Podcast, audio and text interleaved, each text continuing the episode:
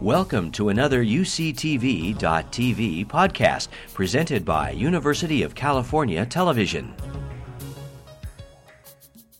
Good afternoon and welcome.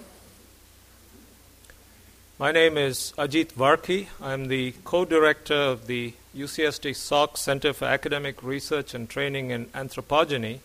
And uh, Rusty Gage, my co director here from the Salk, sends his regrets for not being here, for his unavoidably detained elsewhere. And Margaret Schoeninger will join us uh, shortly.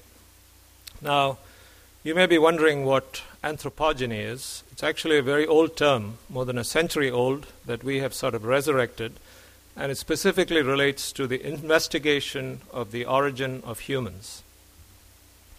So, our mission statement is as follows to use all rational and ethical approaches to seek all verifiable facts from all relevant disciplines in a transdisciplinary way to explore and explain the origins of the human phenomenon while doing something that humans seem to do all the time, uh, trying to minimize complex organizational structures and hierarchies and avoiding unnecessary paperwork and bureaucracy. In other words, our goals are primarily intellectual.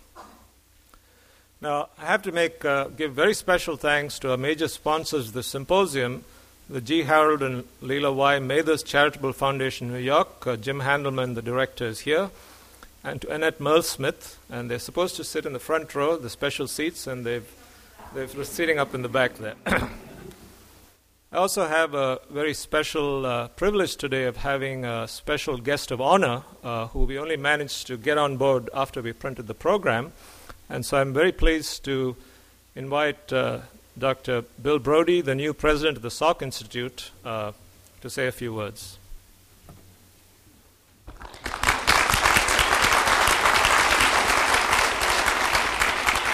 Thank you, Ajit.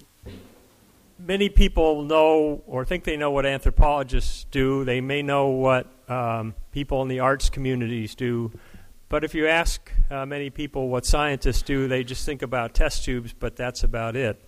And one of the exciting things about science and discovery today is that the things that are going on in test tubes actually have direct relevance to fields uh, outside that. And, and the idea that we could have an assembly of geneticists, neuroscientists, anthropologists, um, people from the music and arts community all talking together about a common theme was unthinkable. Um, but it is the thinkable today, and I think it's, it's exciting. Um, CARTA has been going on for, what, uh, 10 years or so, but it's been mostly meetings, uh, closed meetings with uh, various people uh, from the fields of specialists talking to one another. And I thank uh, Jim Handelman, who uh, from the Mathers Foundation who pushed the idea that this really ought to be opened up to the public, and I really support that. So I think we're all in for an exciting treat, and I think we're in for many years of this kind of excitement, seeing uh, what goes on in scientific laboratories coupled with things that are of interest to all of us. So thank you for coming. Enjoy the symposium, and uh, best wishes.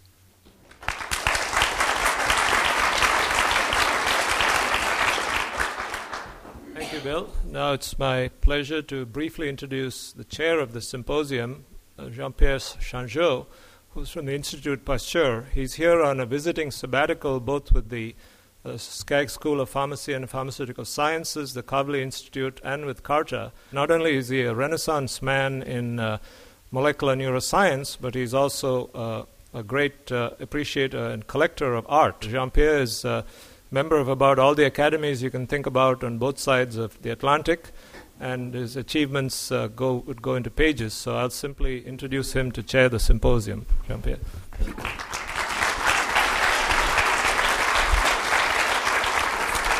Thank you very much, uh, Ajit, for this uh, very kind in- introduction.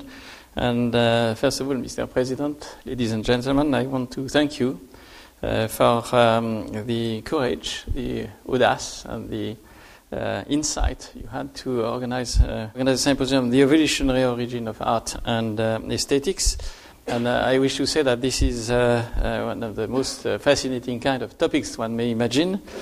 and for several reasons. First of all, because the conviction is that um, artistic activity is something which uh, would escape or resist to scientific investigation ever. And I hope you are going to be convinced that this is something which is not true and that indeed art may be amenable to uh, scientific examination. The second um, uh, challenge I would like to say is that, uh, in addition, uh, we have to um, negotiate uh, the uh, notion that um, artistic activity can be examined within the framework of evolution. And um, this is, of course, a challenge that we have to, to meet and to try to decide what is properly human, what is already present in humans, how does it develop throughout um, uh, child development, but of course throughout uh, evolution um, in the proper sense uh, during the past uh, millenniums or millions of years. So uh, this uh, is, of course, as I say, a challenge, but um, I don't think you are to, going to expect any definitive scientific answer to this question. Uh, but I hope that at the end of this um, symposium, you shall have uh, the uh, notion that this is indeed a solid program of research for the next decades. And um, this will be possible because I think we have uh, different disciplines uh, interacting on the, this important program. And um, I think CARTA, uh, thanks to uh, Professor uh, Varki, has been specially organized, as he said, to, to meet this kind of exchange, encounter, and I hope progress in the knowledge of this theme on the evolutionary origin of art and aesthetics.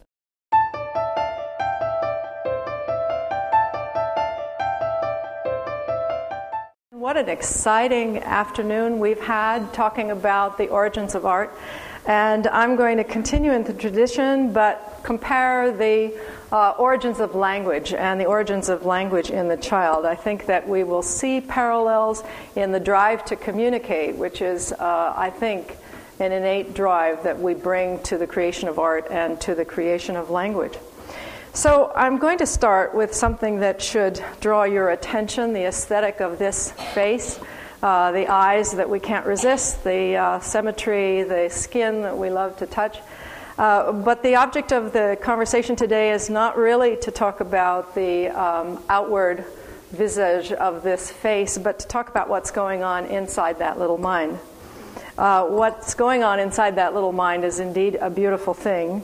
And uh, we are continually surprised by what infants demonstrate they can do as they try to acquire any of the complexities of, of human traits, such as language.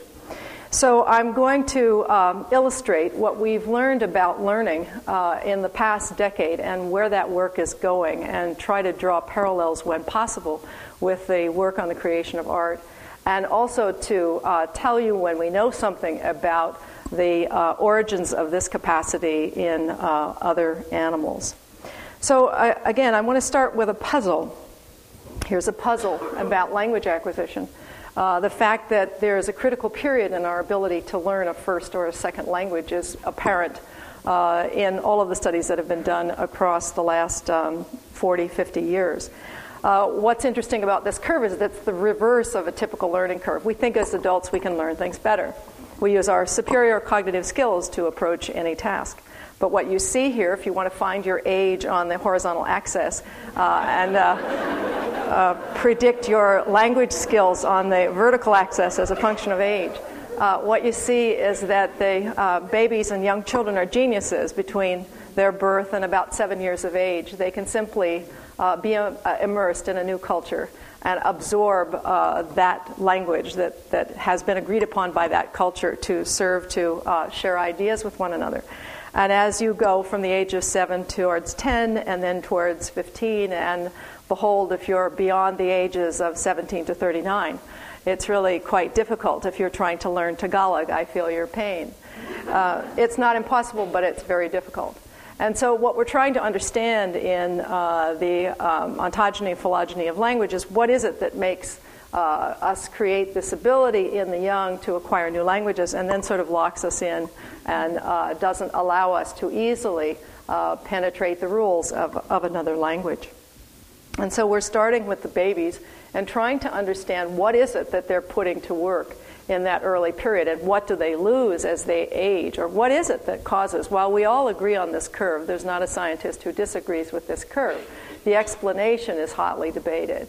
What is it about aging that um, allows us to find it so difficult to, to learn a new language even when the desire is there so I'm going to tell you today that it's not just computation. Uh, the traditional approaches have uh, pointed to a, a, a, kind of modular approach to, um, to language learning and that it's hugely computational. We have demonstrated it's very computational. Babies are taking statistics as they listen to us talk. It's a marvelous thing and it's very, very interesting. A kind of passive uh, capability that they extract as we talk some of the statistics of the language. It shapes their brains and leans them towards a particular language. But the surprising thing that I want to introduce today is how complex uh, the situation is that allows that computation to be taken. So there's a, a huge social interaction component that seems to be essential to the um, use of the computational skills that, that babies put to work. Now, how do we know this? Well, we've been looking at infants across um, many, many different cultures using either behavioral measures as illustrated here, and I won't go into detail, but in eight or nine different countries, we've been testing babies by having them sit on their mother's or their father's laps while we entertain them with toys.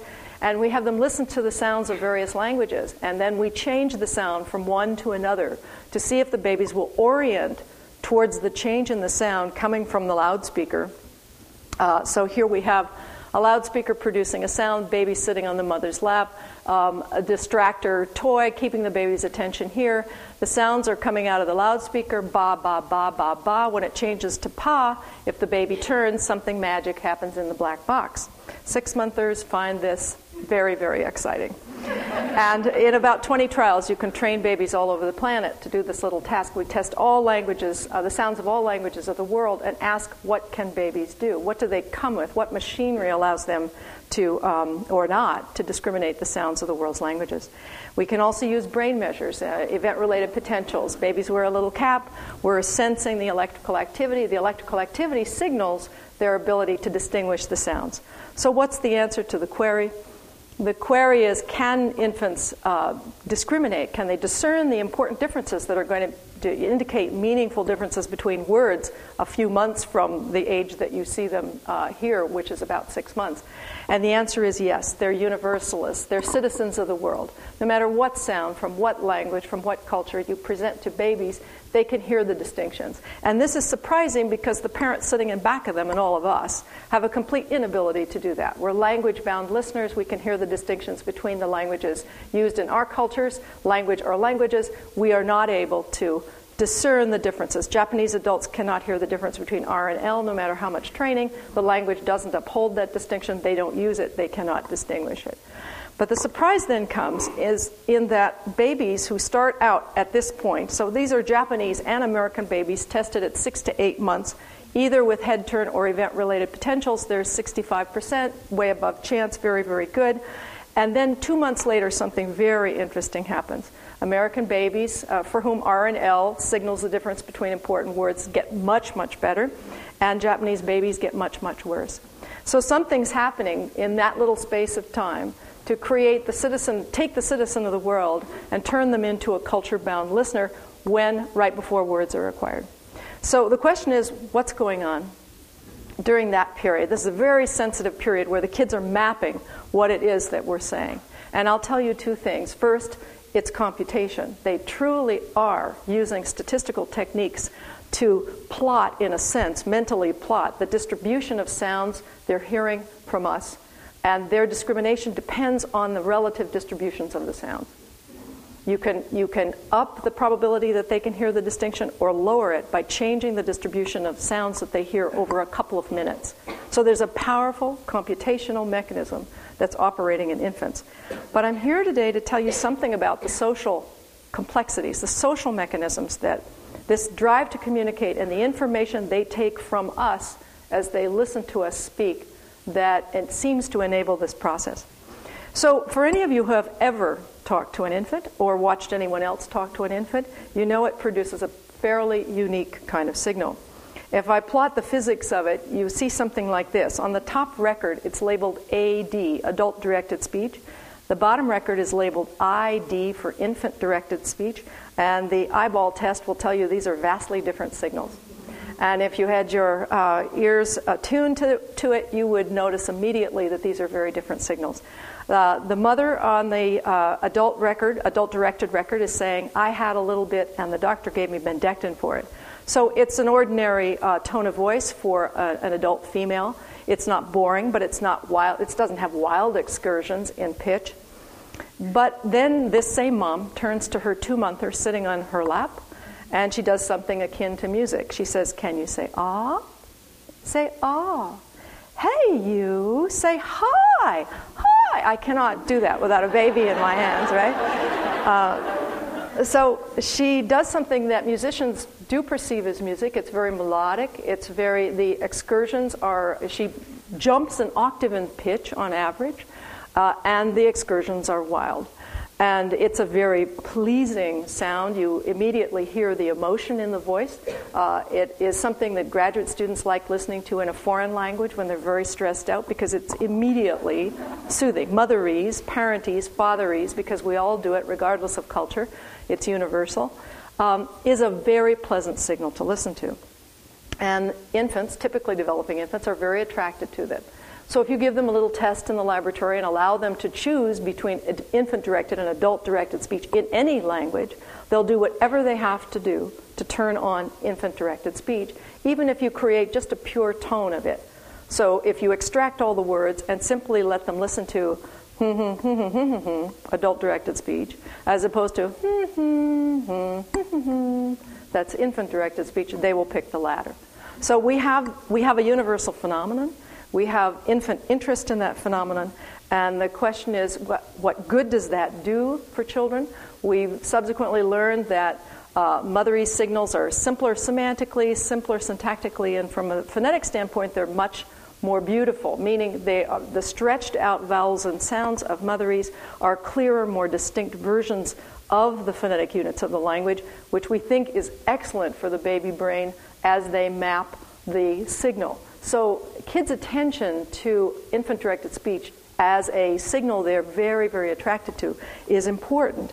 And in fact, we may have in the selection of motherese over um, a computer generated analog that is created using the tones that are in speech, but uh, mimicking them with pure tones so that you've got a chord that changes over time, we may have a diagnostic marker for autism.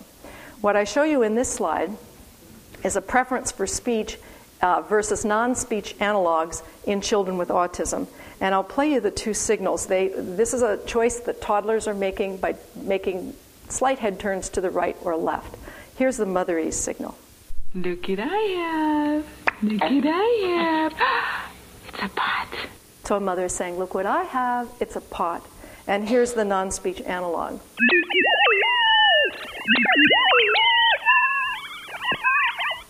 That's a very strange signal. And typically, developing children will listen to it once or twice but not prefer it. Children with autism prefer it hands down, over and over. You see the relative preference in the height of these uh, bars. Now, this is exciting in toddlers because it's a test that can be run at 15, uh, 15 weeks at reliably. And so we're now in process testing children, siblings of children with autism, to see if it's a diagnostic marker. So, the, the message here is that there is something about social engagement that seems to be important in the language learning process, and it gets even more complicated. Uh, the um, necessity and the interest in, the, in a brain that cares about uh, social interaction when we look at experiments like the following. So, here again is a picture of the data when you go to Taiwan and uh, test babies there and test babies in America on a Chinese contrast. Now, this is a contrast important to Mandarin but not to English. To my ears, it sounds like she, she, but to any Mandarin speaker, that sounds totally distinct. And my graduate students who speak Mandarin are always saying, Dr. Kuhl, can't you try a little bit harder on this contrast because it's easy to hear? As easy as ba and pa, but I cannot do it.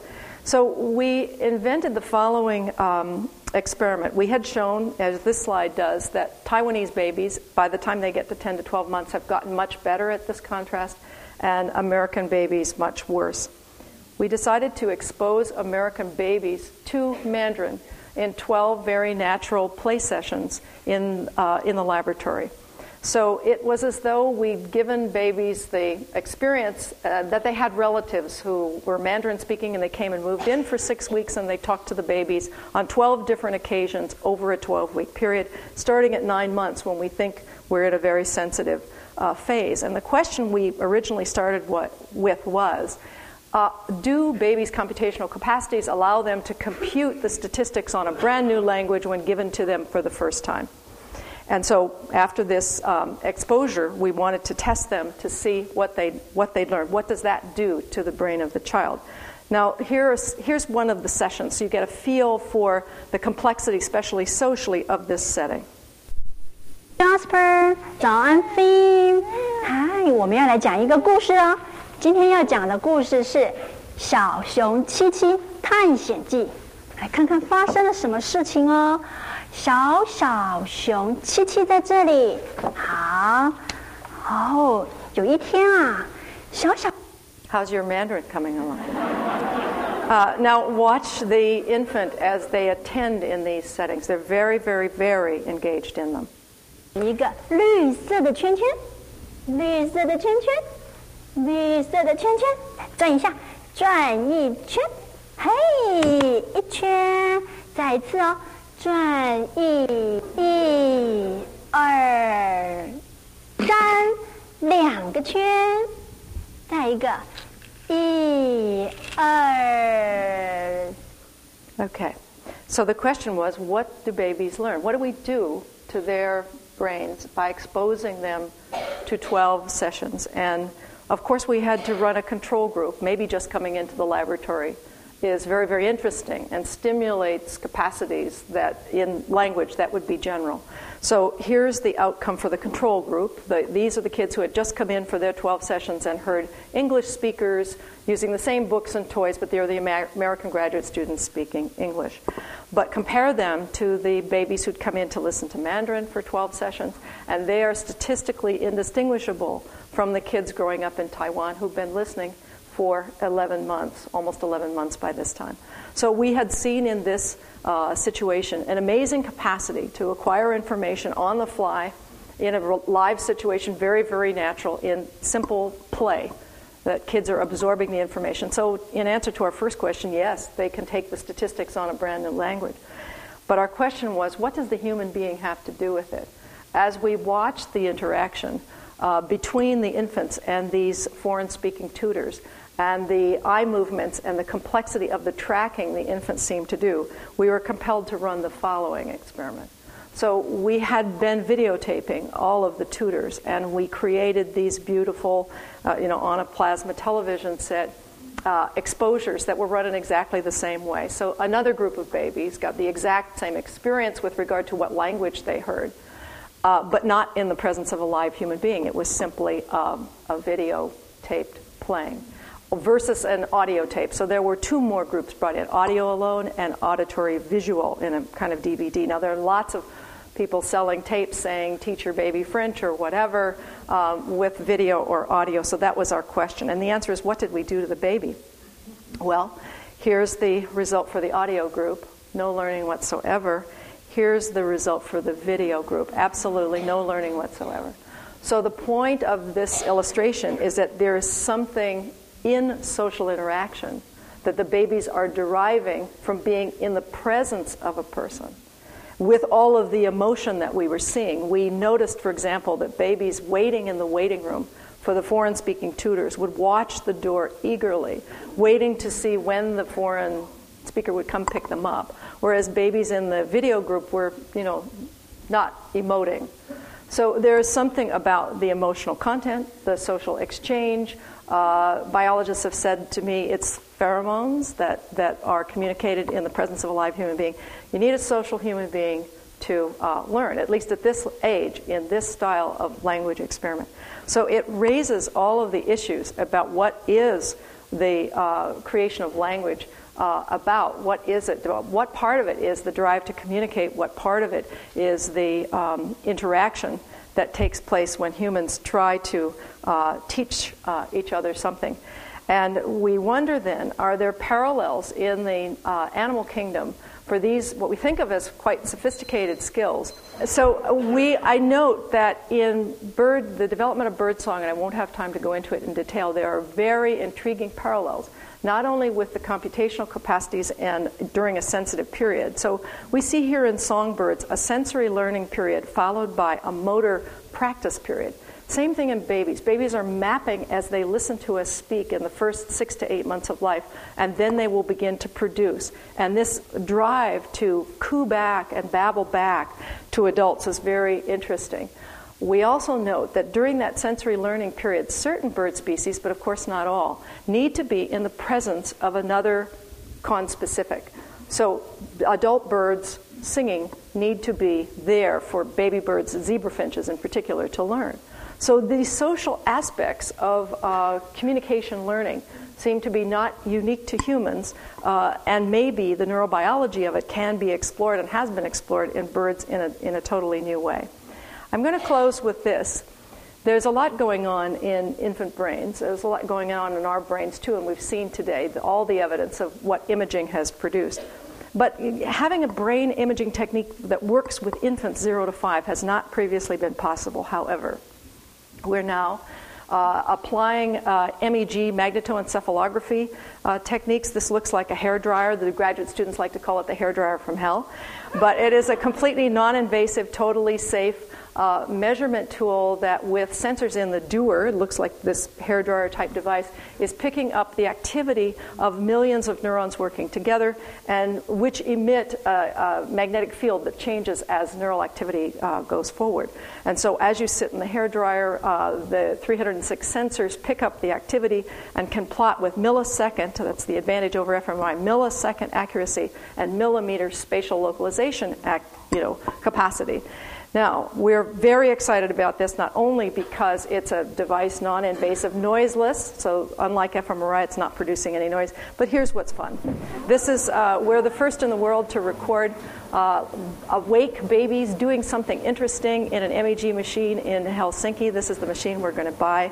This is Emma who is listening to Finnish and Russian and English, and we're looking at what her little brain is doing, and we're obviously going to run experiments in which we're uh, able to see how she reacts when she's simply listening, you know, just computation alone, as, as opposed to a live human being versus a television set. What happens in the brain as our motivation and drive to communicate uh, goes up because we're in the presence of another human being.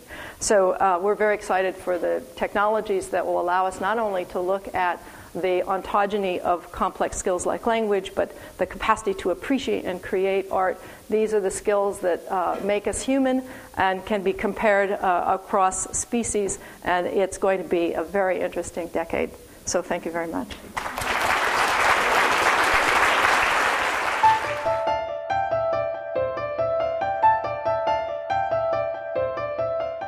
I want to thank uh, the organizers for inviting me to talk about something that I'm not an expert in the question of whether animals uh, have a concept of art.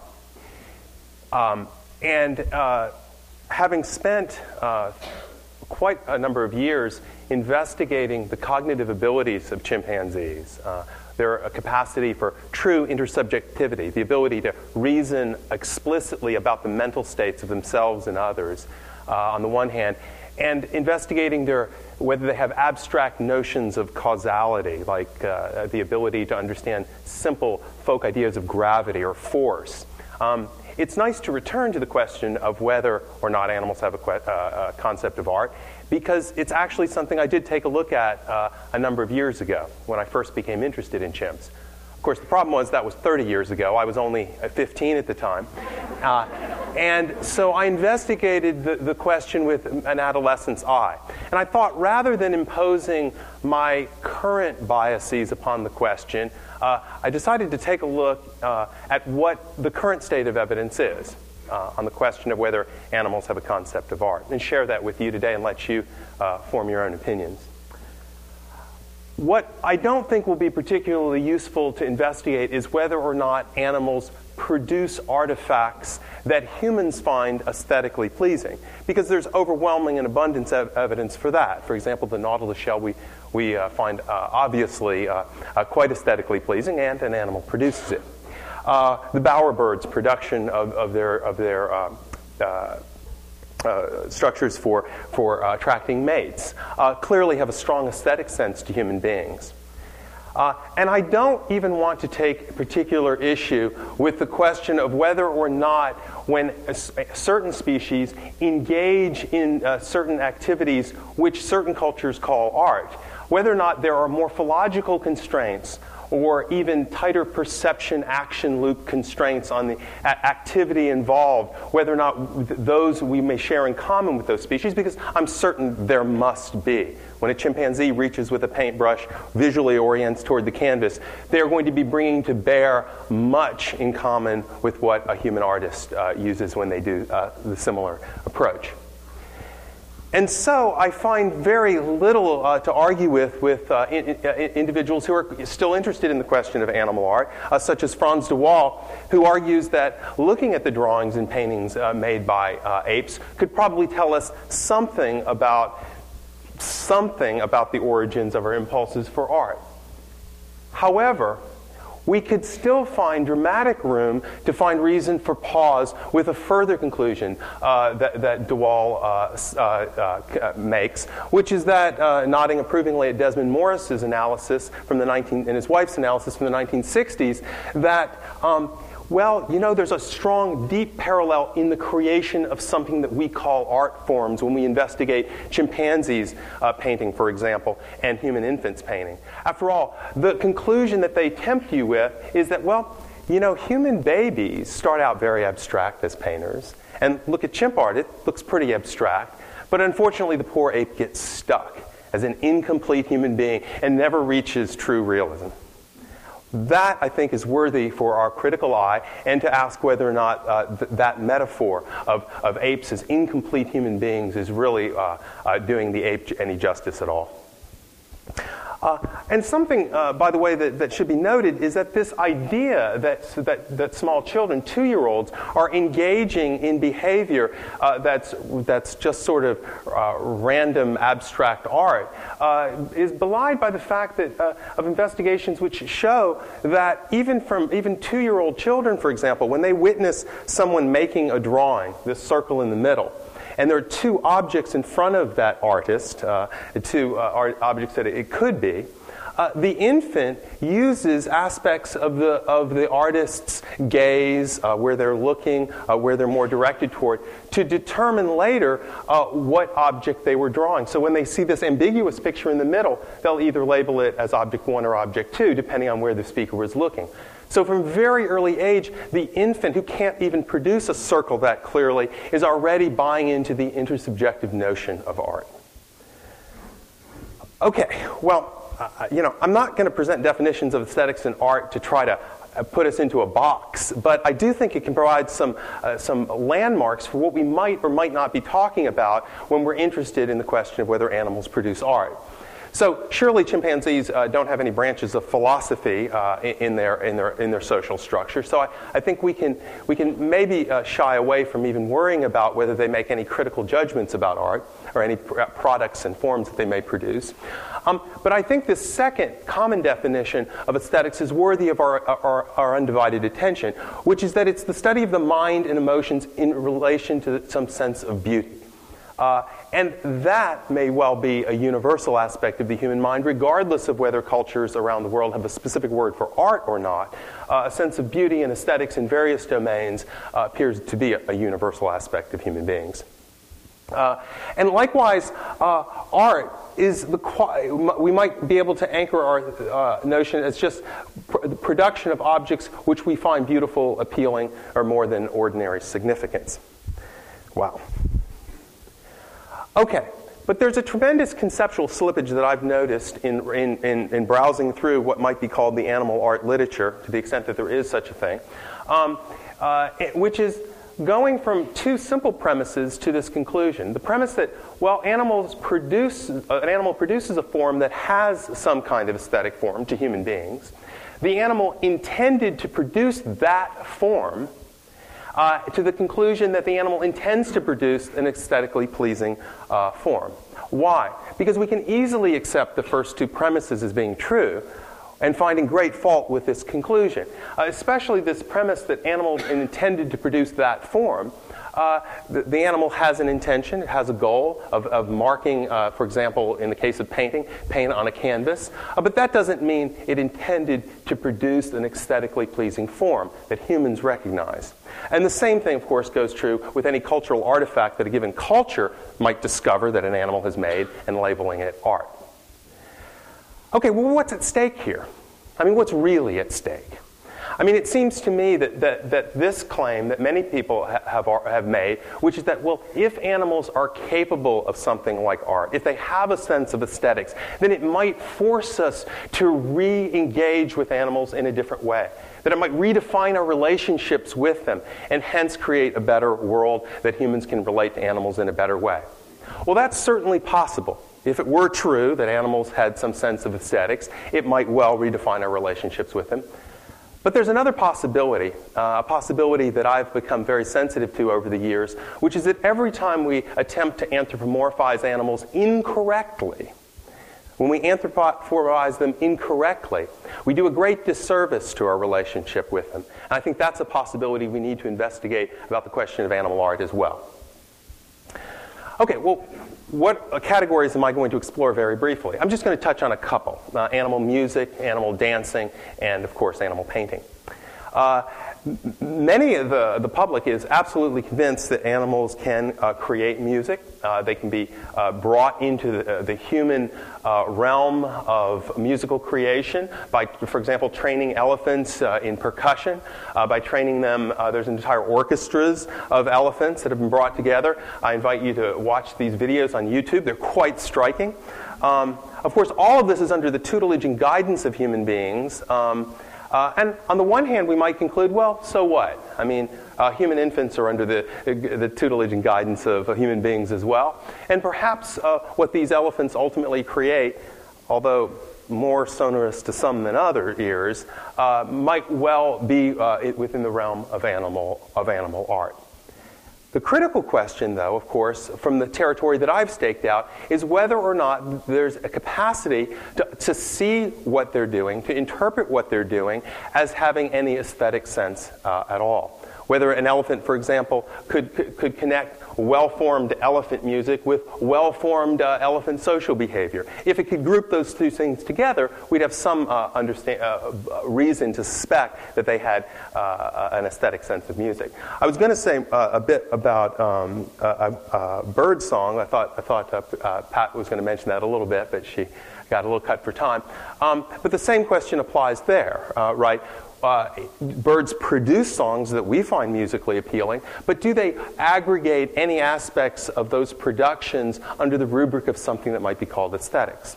I don't think there's any evidence for that, but perhaps we shouldn't be uh, too quick to, to, to uh, turn away from it before we uh, investigate it. Uh, Jane Goodall uh, has some opinions about animal music. Uh, she uh, uh, is of the opinion that the drumming on tree trunks of chimpanzees is a, a form of, of, music. And so I thought I'd mention to you a little bit about the history of our knowledge about chimpanzee drumming behavior on tree trunks. R.L. Garner was one of the first individuals, a famous Victorian explorer, a very popularizer of exploring the unknowns. Uh, and he made a number of visits to Africa. Uh, he built a giant cage for himself to live inside of, reversing the human animal relationship up to that point uh, for media purposes. He thought it would, it would sell more books. Um, but he did let himself out um, and ventured into the jungles uh, with his pet chimpanzee that he acquired locally, Moses. Uh, and he listened to the stories of locals telling them about various uh, aspects of chimpanzee social behavior. Now, unfortunately, in his book, he doesn't always distinguish very clearly between what he actually observed and uh, what the locals simply told him.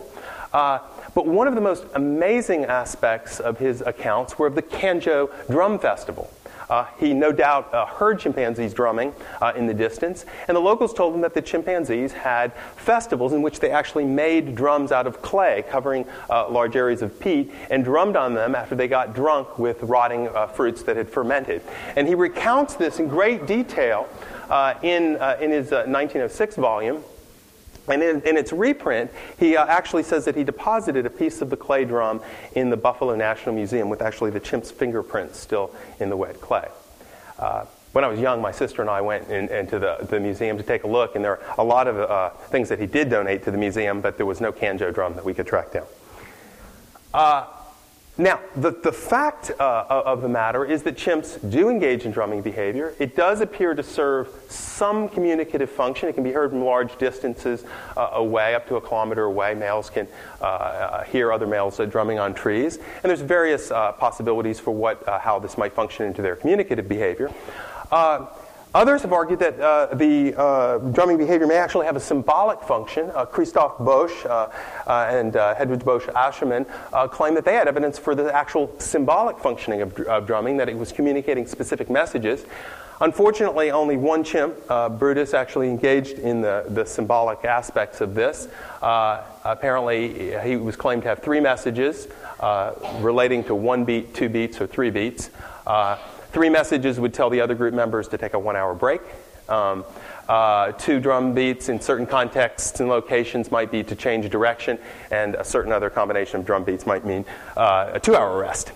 Well, unfortunately, this has only been observed in the Taï forest, and unfortunately, it ended very suddenly and was never seen again after a, a breakup of the group. So, uh, I don't know, perhaps this is another area in which we might investigate uh, the possibility of, of this phenomenon. Okay, but what's indisputable, I think, is that the perception action loops that I described earlier uh, clearly anchor chimpanzee drumming behavior. Uh, and many uh, animal, uh, ex- or, uh, quote, artistic expression to things that human beings do. We can't deny that, um, but at the same time, we have to step back and ask how much are we attributing uh, of human understanding of art and aesthetics to these animals, and how much do they understand themselves?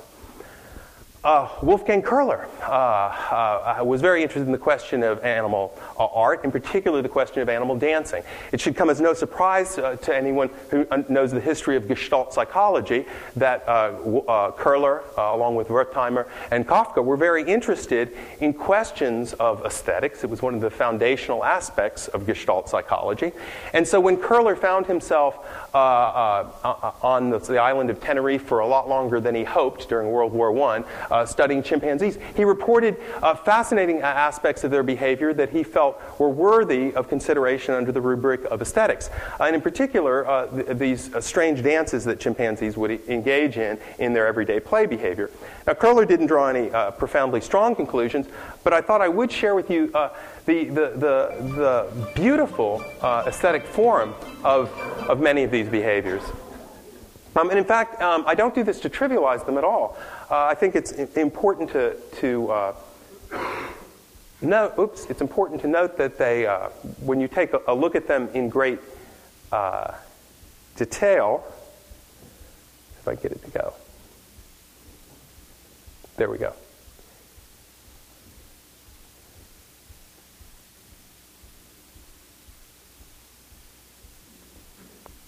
When you take a look at them in great detail, you can see the, the transfer of weight to the back heel as the chimp spins, but I didn't do it right, and pirouettes, um, all of which are morphological constraints uh, that if the animal wants to engage in that behavior for whatever reason, whatever enjoyment it derives from it, uh, whatever, whatever motivations it has, it must follow some of those constraints in order to produce that form. But again, the question looms largely as we watch chimpanzees engage in those dancing behaviors is that something they uh, understand as any sort of shared representation of anything uh, with other members of their own kind? Well, finally, what about the question of, of animal painting? Uh, it's actually uh, quite a, a, a, big business now. Um, uh, anyone who's watched any YouTube videos recently about uh, elephants painting, for example, will be struck at uh, their uh, skills.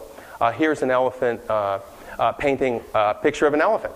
Um, Uh, and if you think that's a little crude, uh, I invite you to watch the full, uh, unedited demonstrations of elephants painting pictures exactly like this, uh, picking up the brush and guiding them along with a human trainer, uh, very carefully applying pressure for drop, go, change direction, up, down, etc., under the control of human beings. Uh, of course, if you're interested, there's entire websites devoted to gaining uh, access to, elef- to, elephant art. You can pay as, as, much or as little as you want for it, uh, and tourists frequently do pay quite a bit. It's cropped up for a long time in zoos, but recently uh, it's become a major revenue stream uh, for zoos around the United States. In fact, I could not find a major zoo that didn't hold an animal art auction recently, including uh, zoos in this area. Uh, the, the, the, San Diego Zoo, these are meerkats, uh, which have been dipped in paint and asked to run across canvases. Uh, the trivial uh, sales, uh, reproductions of animal art book, uh, bookmarks for $2, but many of these paintings will go for uh, hundreds, if not thousands, of dollars. Now, some people will claim that what you just saw in those previous things is absurd. Right? Uh, Frans de Waal would claim that, look, none of that has anything to do with true art. Okay, those are just animals, just humans, just goofing around. But if you watch chimpanzees, Frans de Waal claims, uh, you will see in their deliberate and effortful strokes that they actually do something which looks like art to humans. Well, I think that last conclusion is pretty indisputable. Um, but, but de Waal wants to make a stronger conclusion which is that the apes are actually doing something qualitatively different than other animals. And in fact, the famous chimpanzee Congo uh, in the 1960s, uh, his paintings frequently sold for upwards of $25,000. Uh, there was quite a controversy about what was abstract art. Was Congo the chimpanzee um, suddenly threatening the very foundations of human art? Uh, now, to de Waal's eyes, a chimpanzee dipping uh, a paintbrush into a, a, smatter of paint that's very carefully controlled by the human beings, otherwise it becomes a big purple mess. Um, and, then, and then deliberately making strokes on, on the page, uh, enjoying it, um, never requesting to do it, but always eagerly doing it when presented. Uh, to the fact that to his eye that looks more like human art. Um, you know, seems a bit specious to others. Um, there's uh, counter uh, claims by individuals that look, what, what, do you mean? Elephants do the same thing. Someone recently sent me a video of a British artist that flew to Thailand to be with one of these elephants and was just marveling at the expressive abilities of, of these elephants. Um, and uh, many species have gotten into the fray. Uh, uh, to think that these are staged photos and are, are something very different from what chimpanzees do is really to sort of miss the point. These animals can, because of various uh, uh, aspects of this motor and visual activity, actually find it reinforcing and rewarding. But of course, if you step back and you really look at some of the chimp pictures, I mean, you know, they're pretty striking. And, uh, some of them even look uh, relatively representational. I mean, someone once told me that this particular one looked like two ants fighting. Oh, I'm sorry, that was by that famous French painter Escargot. there have been very few claims, and I, I, want, I want to end on this question of representational art. Uh, there have been very few claims that chimps can actually draw representationally uh, that they can actually represent anything in their drawings. Um, but even here, there are claims that they can. Jane Goodall thinks they do. Uh, one chimp drew a zigzag on a page and claimed it was a ball bouncing, and, and she found that uh, worthy of consideration, uh, and perhaps we should. Koko the gorilla, uh, which we heard about earlier, uh, will put paint on a page in various ways, um, produce these artifacts that we call paintings, and then label them. The trainer will ask, what are they? my favorite, Stink Gorilla More. Uh, now, we might, we might need to know whether or not the signs of the gorilla actually are anchored to any kind of symbolic system in which the, the gorilla can actually communicate with us. That would be important to note. Uh, here are some transcripts very quickly uh, taken off the KOKO website.